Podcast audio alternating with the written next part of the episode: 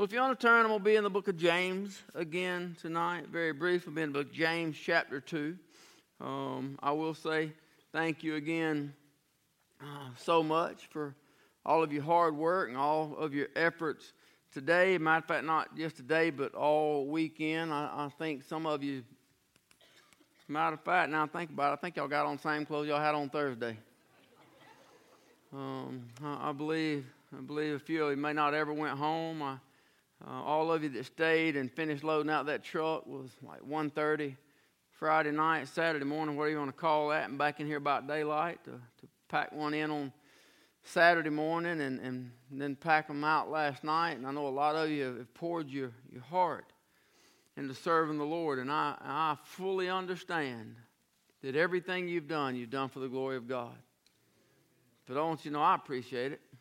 And, and I believe that there are rewards in store for you. I, I believe that God is, is going to do some, some things to richly bless some people. I, I, know it's been a busy week and a busy weekend, and once again, I'm going to be uh, very brief in the evening. Um, I appreciate all of you being at work and all of the play practice and all your hard work, and I know some of you are absolutely exhausted, and I, I can look and see that some were exhausted so they didn't come back tonight, maybe even left went home after play practice, and I'm, I'm not casting a rock right there uh, in the least. Uh, I get it. I, I do. There's such a thing as wore out, and there ain't nothing wrong with getting some rest. But some of you came in here tonight as tired as you are, as wore out as you are, with all that you've poured into it.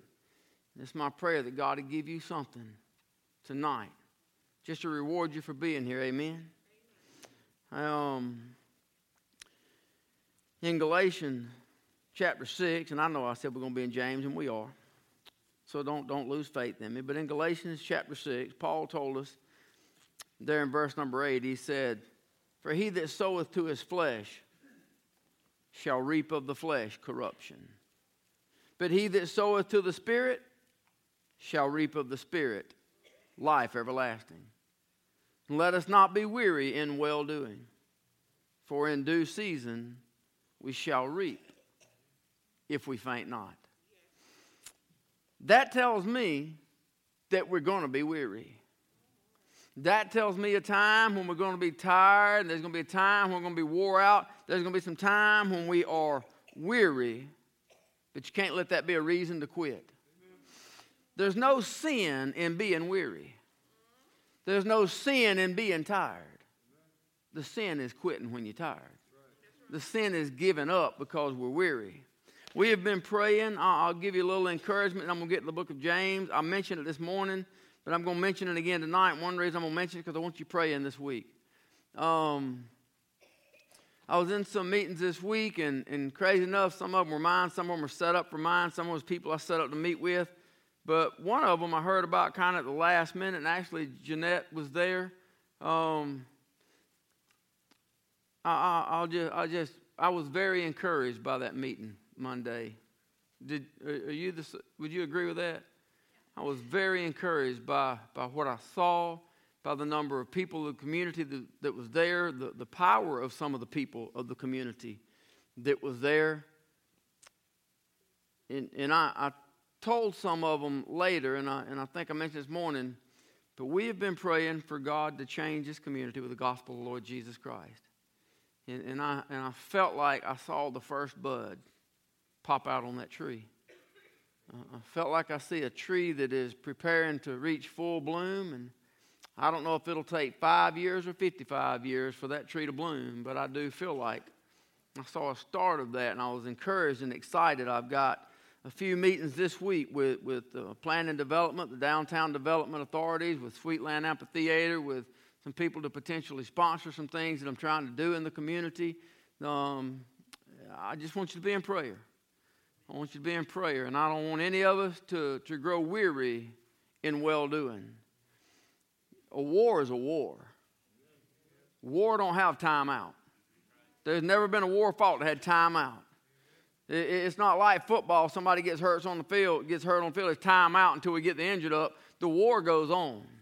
The injured is on the field. They lay on the field. It goes on. That the, the ones that are wounded and killed on the field stay on the field. But the war continues. And we're in a war. but it's a spiritual warfare. And greater is he that is in us. Amen. Be not weary in well doing. My text this evening, though, is James chapter 2. I'm going to read from verse 14 down to verse 26. And I've got a really good outline for a really long sermon, but I'm not going to preach that. We're just going to focus on one verse. Verse number 14, James chapter 2 What doth it profit, my brethren, though a man say he hath faith and have not works? Can faith save him? If a brother or sister be naked or destitute of daily food, and you say unto them, Depart in peace, be ye warmed and filled, notwithstanding you give them not those things which are needful to the body, what doth it profit? Even so, if faith has not works, and faith, if it hath not works, is dead, being alone. You, you might want, I don't have time to back up and preach that one. You might want to underline that one and, and study that text. Verse number 18, yea, a man say, Thou hast faith, and I have works. Show me thy faith without thy works. I'll show thee my faith by my works. Thou believest there is one God, thou doest well. The devils also believe and tremble. But wilt thou know, O vain man, that faith without works is dead? Was not Abraham our father justified by works when he offered Isaac his son upon the altar? Seest thou how faith wrought his works, and works was by faith made perfect?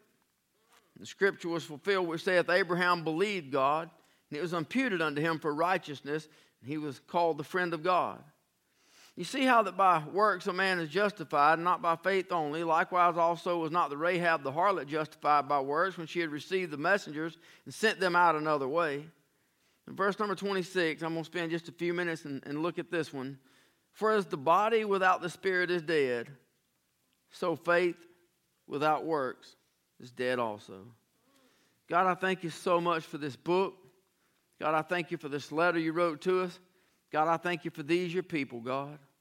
Lord, I pray right now, God, they poured out their heart, they poured out their spirit, they poured out their sweat and tears, they poured out their life, they've celebrated, they've worshiped God, they've given everything that they have this week, God, for you. Father, it's been for your glory and for your honor. We've seen souls added to the kingdom. We've seen Christians' lives changed. We've seen people called to the front. God, I thank you so much for the work, for the effort. I pray right now, God, would you bless these, your people? God, I pray you'd abundantly pour out blessings. You open the windows of heaven, God. Lord, I pray you'd richly bless each and every one as they've sown into your kingdom, God. I pray you'd sow back into them right now, God. I pray you'd give them strength and encouragement, God. I pray, Lord, as we approach this He's Alive season, God, and another busy weekend ahead of us, God. I pray, Father, would you pour back into these, give strength and power and energy, God, and a fullness and a renewedness, God, that we might go forward to serve you with a pure and a clean heart and an open and an energetic heart, God. Lord, I pray you'd bless them, Father. I pray you'd teach us something from your word. We love you and we praise you in Jesus' name. Amen. There's, a, there's always been a controversy surrounding these passages among the church. The argument is over the nature of the salvation. If you look at doctrines and things in churches, the biggest argument is over the doctrine of the salvation and, and what does it take to, to get you saved. But the biggest argument is what does it take to keep you saved? One group tends to navigate towards what many refer to as easy believism, while another group tends to push and say that works is a necessary component for salvation. Well, easy believism is those who say, hey, all you got to do is say a prayer and you're saved.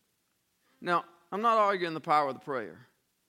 Now, I'm not denying that the prayer is necessary, but I'm denying, or, or I am saying that it takes more than a prayer of the lips to change a soul.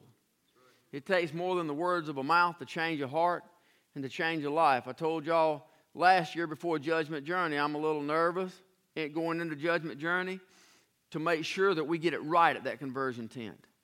I'm a little nervous. I don't want to stand before God having deceived anyone or left anyone feeling like, hey, I said a prayer in my lips. I should have been saved. Why am I going to hell? I don't want to be able to look back towards Faith Baptist Church. I don't want them to stand before God at judgment and point back to the day, hey, I was there and I said a prayer that day. I want us to be very careful that we put the fullness of the word out there. And I believe with all my heart that the prayer is necessary. But I believe the prayer's got to come from the heart. And I believe if the prayer comes from the heart, then the prayer will change the heart. I believe if it comes from the lips, then it's no different than anything else that comes from the lips. It's just words of the mouth that doesn't really carry a weight. But I'm a firm believer. I'm a firm believer that if there's no change on the outside, there can't be a change on the inside. Because I believe with the fullness of heart that the Holy Spirit absolutely will not move into a dirty vessel and live in it and leave it the same way. I refuse to believe that He'll move into a filthy vessel and not clean it up. He'll go to work on it and change it. And I believe if the lip speaks from the heart, then the Holy Spirit will begin to change the life and you'll see a newness. I don't think you get to just mouth a few little words and roll right on into heaven and live like hell from now until then. I believe there ought to be a change. But you have those. Hey, if you just say this little prayer with me real quick, you're on your way to heaven. Be careful. Be careful of leading false deception. It is the power of the Word of God. And there's no doubt confession of the lips is necessary. But there has to be a movement of the heart. And they must be drawn of the Holy Spirit. We know that in there. But then you got the others that go to the other extreme. As y'all know, I've told you many times, I grew up in a Pentecostal church. And here's what they tell you, and, and I've, I've had this argument back with them now that, that I understand the Word of God more clearly. And I tell them, they say, that's not what we say. That's exactly what you say. You say that you're saved by grace alone but only your works can keep you saved. That's what they say. You say it any way you want. But what they're saying is you get saved, you get born again, you get washed in the blood of the Lamb of God, you can be saved. But if you backslide, if you get back into sin, if you fall back, then you lose your salvation, you'll die and go to hell. That's saying that the blood of Jesus is weak and can't be, can't be trusted. That's saying that the blood of Jesus that can wash away my sins isn't strong enough to keep my sins off. That's saying that the blood of Jesus can be washed off and my sins can be seen again, and I refuse to believe that the blood is that weak. I believe in the power of God. I believe in the power of blood. And I believe that when the power of the blood of Jesus Christ washes away our sins, they're washed away forever. Yes, I believe we sin again. Yes, I believe we make mistakes again. I believe God is graceful from the day we're born to the day we die. He's graceful through everything that we do. But they believe that you can be saved and then you can be lost. All that saying is that the works is what keeps us saved. It's grace that gets you saved, it's grace that'll keep you saved. There is nothing else. There, there's no way that works. It's not works, it's not baptism, it's not any other thing that gives security to our salvation. My security is in the same thing that got me here it's in the blood of the Lord Jesus Christ, it's in the power of the resurrection. So, this conflict between faith and works, we can see from this letter, it's as old as the church itself. James, here in this second chapter, we find the roots of the argument, especially there in verse 26, that faith without works is dead all through the scriptures, the emphasis on the fact that salvation is by grace and grace alone, and it comes only through the precious blood of Jesus Christ, not by works. Paul said in Ephesians chapter 2, verse 8 and 9, For by grace are ye saved through faith, that not of yourselves. It is the gift of God, not of works, lest any man should boast. But the Bible is also very clear throughout the scriptures that true faith is always accompanied by fruit and fruit produces good works. There in our text that we read in verses 14 through 17, James reveals that faith without fruit is a false faith. He tells us there in verse 18 and 19 that faith without fruit is a futile faith. And then he tells us there in verses 20 through 26 that, that faith without fruit is a fatal faith. Now, James is not talking about faith with works. He's talking about a faith that works. And there's an eternity's worth of difference in between the two. A faith that works, a faith that works is what you've been doing all weekend. A faith that, that works is what you've been doing all day. A faith that works is what you do when you go out and you tell people about Jesus Christ. A faith that works is what you do when you pour your heart and your soul into the church of the living God so that others might come to know Christ as their personal Lord and Savior. A, a faith that works is one that comes here and practices and practices and practices so that we make the show complete. Make no mistakes about it. He's alive as a show, just like Judgment Journey is a show. It is a show about the passion. It is a show about Jesus Christ. It is a show about the life of Christ. And if the show's not good, the people won't come. They come because two reasons. One, the show is good because you put into it, but mainly because of the power of the Holy Spirit of God. Because you come here every Sunday, you pour everything you've got into your practice, you do your best, you try to learn your lines, you try to remember your cues. Paul works on music continually, changing, working. Singers coming here and practice, coming here late at night pouring everything you can into your work. But not a person in that play doesn't come here that they don't pray before they come. God, help me to be pleasing to you today. We pray before we come to church. God, help me to be pleasing to you today. We pray before we go out the doors. God, help me to walk out of those doors and live a life pleasing to you today. And it's a culmination of the power of the Holy Spirit of God. When all of our prayers come together and He's alive, that the Holy Spirit is poured out on this place. But that is, that is your works because of your faith. You're pouring everything you've got into this church because you know the power of God that works through the local church, that works through the book. Now, that's a really good outline for a really long message, but I'm not going to do that. We, we just, we're just going to start right here at the end. On the surface, when, when you read those, it looks like the letters of Paul and the letters of James are in opposition to each other. As a matter of fact, y'all, I don't know how and y'all get debate. People love to debate if they oppose the Bible. They, they try, yeah, they love to try to prove that they're right and you're wrong. But I got news for you. You can try to prove all you want. All I can tell you is there's a heaven waiting on me and there's a hell waiting on those on the other side of the fence. And if you got any sense at all, you better listen to what I'm trying to tell you. There will be no atheist in hell. They ain't nothing but believers on the top. They ain't nothing but believers on the bottom. Everybody's a believer when they leave. It all determined by whether you're a believer or not before you left. So, so those that are opponents of the Bible, they will try to use things like this. And they'll try to say that, that well, that's two men, they're saying opposite things. One saying one's one saying the other. Well, that, that's not true. That's because they're of the world. And those that are of the world can't understand godly things. Those that are of the world don't have the Holy Spirit. They don't have the explaining. They don't have the drawing. They don't have any of the fullness of God. So they're trying to read godly things and make sense out of it with a worldly mind, and it's not going to happen.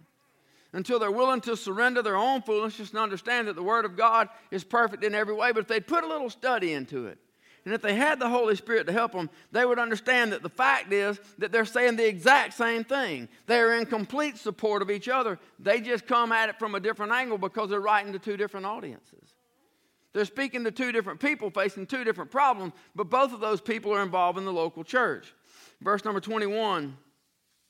James says, Was not Abraham our father justified by works when he had offered Isaac his son upon the altar? So, those who are proponents of, of the saved by works, they say, See, see, there it is right there. He was saved by his works. Yet, Paul says in Romans chapter 4, verse 2 and 3, If Abraham were justified by works, he hath whereof the glory but not before God.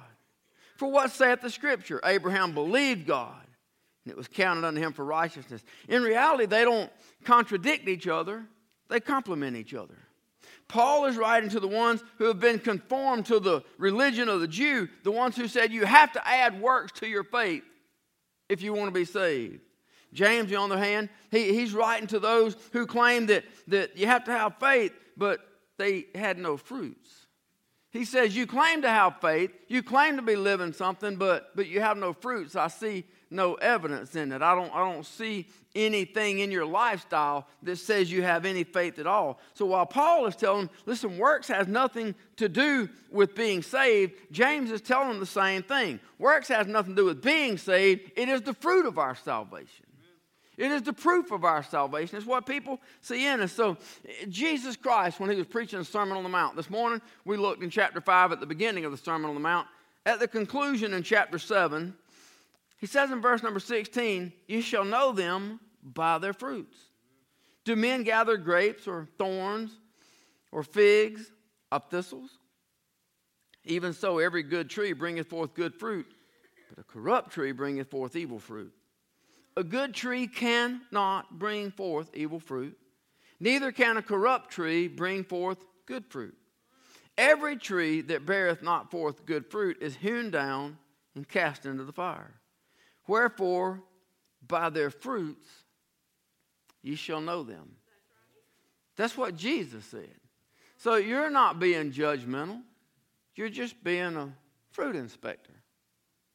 When, when you look at people's lives, you're not being judgmental about how they live their lives, you're simply inspecting their fruit. They claim one thing, but their fruit says something else. They're trying to tell you they're a peach tree, but they got apples on them. You, you, you get it? You, you just look in the Bible. It, it tells me that you shall, you shall know them by their fruit. So Paul is consistently teaching that nobody enters the kingdom of God except by faith. It is grace and grace alone. James says in chapter 1, verse number 18, of his own will begot he us with the word of truth, that we should be a kind of first fruits of his creatures. That means that God, by his choice, chose to give us birth through the word of truth, so that we might be the first fruits. Christ is the first fruit from the grave, but we are as first fruits of his children here in this second chapter, James is just reinforcing that good works are simply a natural response to true salvation. How many of you remember when you got saved? How many of you can raise your hand and say, at the moment I got saved, I never said another cuss word? I never thought another bad thought. I never did another bad thing never crossed my mind again. I got saved, everything changed. But it took a little while for the nature to change. I, I had some bad fruit. Matter of fact, regardless of what you did before salvation, you had bad fruit. I don't care how good you acted, you had bad fruit because you were of a bad tree. But on the day you were grafted in, the day we were grafted into the family, we had a new root system. And the root began to change things, but it's kind of like the old sap was still in the limb. You know what I mean? We had to grow that old sap on out, and I, feel like some of it's still hanging around somewhere once in a while. It kind of finds its way to the surface. It wouldn't happen near as often if people could drive as good as I can. But drivers and drive through lines and red lights, they have a way of bringing things. But, but the bottom line is, we became a work in progress. But the, the deal is, we became a work. We, we became different. Things began to change. All of a sudden, things are going wrong, things are going bad. You're at work, hammer hits you in the leg, puts a big old bruise, hits your hand with a hammer. All of a sudden, those, those words don't come out of your mouth anymore. It takes a little while before they start getting to the tip of your tongue. But eventually, they don't even cross your mind anymore because you've understood they didn't solve the problem anyway. They didn't fix anything anyway.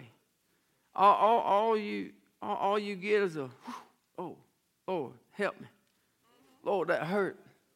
You, you're talking language that can actually get you some help. You, you're using words, but, but it takes a little while. It's, it's new fruit, so it took a while. I, am just telling you that I, I believe if the no change began, and there was no conviction for your old lifestyle, then nothing on the inside could have changed. The Holy Spirit's a life changer. It is fruit to begin to put the fruit in us. The works that we do, the works that James is talking about, the works that Paul mentioned, it's not the source of salvation, it's the evidence of salvation. It's not the requirement for salvation, but it's the result of salvation. That's, that's why we do what we do. It is Christ working in us and Christ working through us. Ephesians chapter 2, Paul said in verse number 10 For we are his workmanship, created in Christ Jesus unto good works, which God hath before ordained that we should walk in them. Listen, these guys couldn't be in more perfect harmony. They couldn't possibly be more in line telling us the same thing. Salvation is by grace. It is the grace of God, it is the blood of Jesus Christ, and they're both telling us the exact same thing. Your works will not get you saved. I don't care how hard, how long you work, your works will not get you saved, they will not keep you saved. They are a result of your salvation. So when I see, when I see a church working, like I've seen Faith Baptist for years, in all honesty, but like I've seen people pouring their hearts into the work and getting here early and staying up late and doing without meals and doing without water and just pouring everything in for the glory of God. That's a faith that works. And I believe God can bless that church. I believe God will bless that church. I believe God can answer that church's prayers, and I believe God will answer that church's prayers. I've shared with several people. I even shared with the community. I shared with the mayor. I shared with the director of the Downtown Development Authority. I told them all the same thing. I said a group of men gathered on that hill and they prayed and they asked God for a building. Ride by 552 Hammett Road and look at the answer. Look at the buildings. We got more we can afford to keep up. It's called exceeding abundantly above all that you can ask or think. I said, and some, some of them were shocked. They had no idea that we owned that land back there. I said, we gathered back there and we prayed for land because we needed enough land for Judgment Journey. We're talking 16, 18 acres. We prayed that God would deliver the land behind the church. I said, we now own over 300 acres of land. That's called exceeding abundantly above all that you could ask or think. That's simply praying and trusting God to deliver, and He delivers that and so much more. I said, for a few years, our church has been praying, God, will you deliver the heart of Troup County? Will you deliver the heart of LaGrange, Georgia, and the gospel of the Lord Jesus Christ? Will you help us to reach this town and change it for the glory of God? And I said, We believe in the fullness of faith that we're going to see exceeding abundantly above. I believe it's going to hit Troup, Harris, Meriwether, Heard, Valley. I believe it's going to stand. I said, and I told him, I said, we even changed the way we pray recently. We always pray when somebody comes to church here, when somebody, when somebody comes to Judgment Journey, when somebody comes to He's Alive, we have prayer meetings for everything we do. And we always pray the same, and y'all know it's true. God, will you put a hedge about this campus, God? I pray that your presence would fill this place. I pray that when people turn off that pavement right up there, when they turn on our parking lot, I pray that the power of God touches them. I pray that whatever argument they brought from home goes away. I pray that whatever's hurting them goes away. I pray that the power of God moves on them when they come in this place, that they feel the presence of the Holy Spirit, and that it moves them in a way that they've never felt before. I said, but we've changed all that. We pray now, God, help us to touch this town, that when somebody from the north heading down to Florida drives down Interstate 85, when they go by the LaGrange exit, they go, whoa, what in the world is going on around here? I pray that it causes people to change radio stations, throw, throw the left handed joints out the window